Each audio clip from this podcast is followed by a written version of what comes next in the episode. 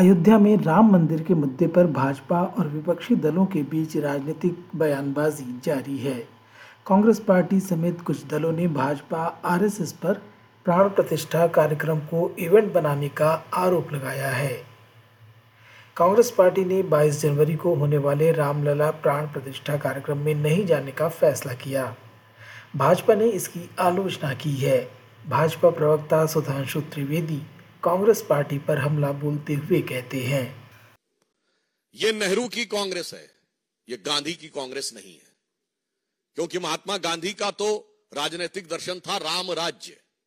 महात्मा गांधी का नित्य का भजन था रघुपति राघव राजा राम महात्मा गांधी की समाधि पे लिखा हुआ है, हे राम।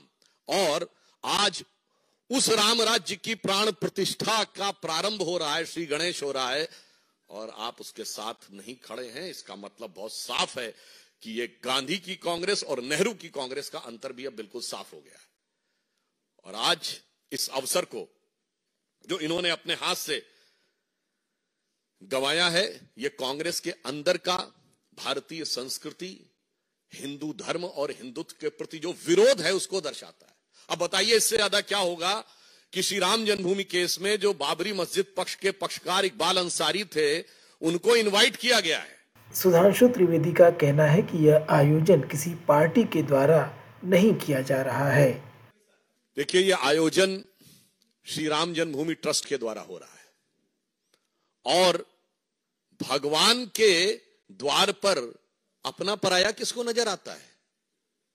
भगवान के द्वार पर इस दल और उस दल का कौन नज़र आता है? परंतु हमने तो कभी नहीं कहा कि श्री राम जन्मभूमि के विरोध में आपके नेता वकील का चोला उड़कर खड़े होते थे।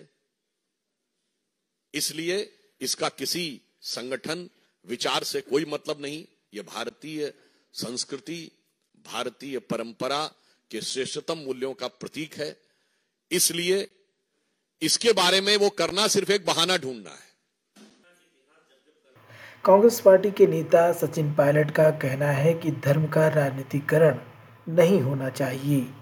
भावनात्मक मुद्दों की आड़ में राजनीतिक वोट लेना ये भाजपा की परंपरा रही है और जहाँ तक मंदिर में जाने का सवाल है, ये आस्था का विषय है। कोई कभी भी जा सकता है। मुझे कब तिरुपति जाना है, कब वैष्णदेवी जाना है, कब अयोध्या जाना है, मेरे मन की बात है।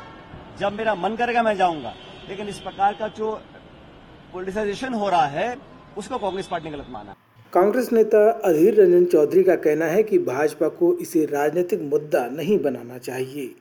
बीजेपी पार्टी चुनाव जीतना चाहते हैं। इसलिए राम मंदिर की मसला को सामने रखते हुए चुनावी माहौल को गरमाए जा रहे हैं। तो मैं पहले यह सलाह दूँगा कि राम की नाम बदनाम मत करो। राम कोई राजनीतिक मुद्दा नहीं होना चाहिए देश में। राम को सियासत की मुद्दा नहीं बनाना चाहिए चुनाव की मुद्दा नहीं बनाना चाहिए। वही राम जो दशरथ का बेटा वही राम जो घर घर में लेटा वही राम जगत पसेरा वही राम सबसे नियारा राम सबका है। इंडिया ब्लॉक से जुड़े शिवसेना उद्धव गुट के नेता संजय राउत ने राम मंदिर प्राण प्रतिष्ठा कार्यक्रम को लेकर कहा। कांग्रेस पार्टी की अपनी बात है लेकिन हम सब लोग जल्दी ही अयोध्या में जाकर आएँगे। हमें किसी इन्विटेशन की ज़रूरत नहीं है। इंडिया गठ के बहुत से ऐसे हमारे साथी हैं, जैसे केजरीवाल जी है, उद्धव जी है, और भी लोगों ने संपर्क किया कि हम सब मिलकर अयोध्या जाकर रामलला का दर्शन करेंगे। अब मुझे लगता है, रामलला ये कोई भारतीय जनता पार्टी की निजी प्रॉपर्टी नहीं है। प्रवर्तन निदेशालय यानी ईडी द्वारा जम्मू कश्मीर के पूर्व मुख्यमंत्री फारूक अब्दुल्ला को सम्मन जारी किए जाने का कांग्रेस पार्टी ने विरोध किया है। मनी लॉन्ड्रिंग के मामले में मिले सम्मन के बावजूद फारूक अब्दुल्ला ईडी के सामने पेश नहीं हुए। कांग्रेस नेता अधीर रंजन चौधरी ने ईडी के दुरुपयोग का आरोप सरकार पर लगाया। सेना प्रमुख जनरल मनोज पांडे का कहना है कि पूर्वी लद्दाख में वास्तविक नियंत्रण रेखा यानी एलएसी पर स्थिति स्थिर लेकिन संवेदनशील है सेना दिवस के पहले सालाना प्रेस कॉन्फ्रेंस को संबोधित करते हुए जनरल मनोज पांडे कहते हैं As far as the situation on the northern borders go, goes, I would say the situation is stable, yet sensitive. We continue to talk both at the military level as well as the diplomatic level as per the established protocols and procedures to find resolution to the balance issues which remain. Our operational preparedness in this areas continues to be of a very high level and our deployment is both robust as well as balanced. While we continue to maintain adequate reserves in all these areas to be able to deal with any contingency that may arise uh, effectively.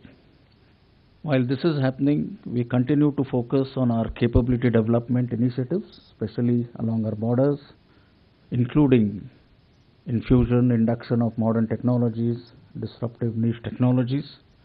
पूर्वोत्तर क्षेत्र में सुरक्षा की स्थिति पर सेना अध्यक्ष ने कहा The Northeast has witnessed positive developments in the last one year because of the proactive policies of the government, the peace talks. you have had two major peace accords that have been signed. The violence parameters overall have come down. Of course, the state of Manipur did witness violence starting the month of May last year. But I think because of the combined efforts of the state administration, supported by the Indian Army, the Assam Rifles, and other security agencies, we have been able to stabilize the situation to a large extent. And our efforts alongside these agencies continue to make sure that normalcy is established and the security situation remains stable. आपको बता दें कि मणिपुर में पिछले लगभग सात महीनों से जाति हिंसा का दौर जारी है ताज़ा हिंसा में एक ही परिवार के तीन लोगों के मारे जाने की खबर है। भारत से आज की रिपोर्ट में बस इतना ही। मैं विश्व रत्न एसबीएस रेडियो की हिंदी सेवा के लिए।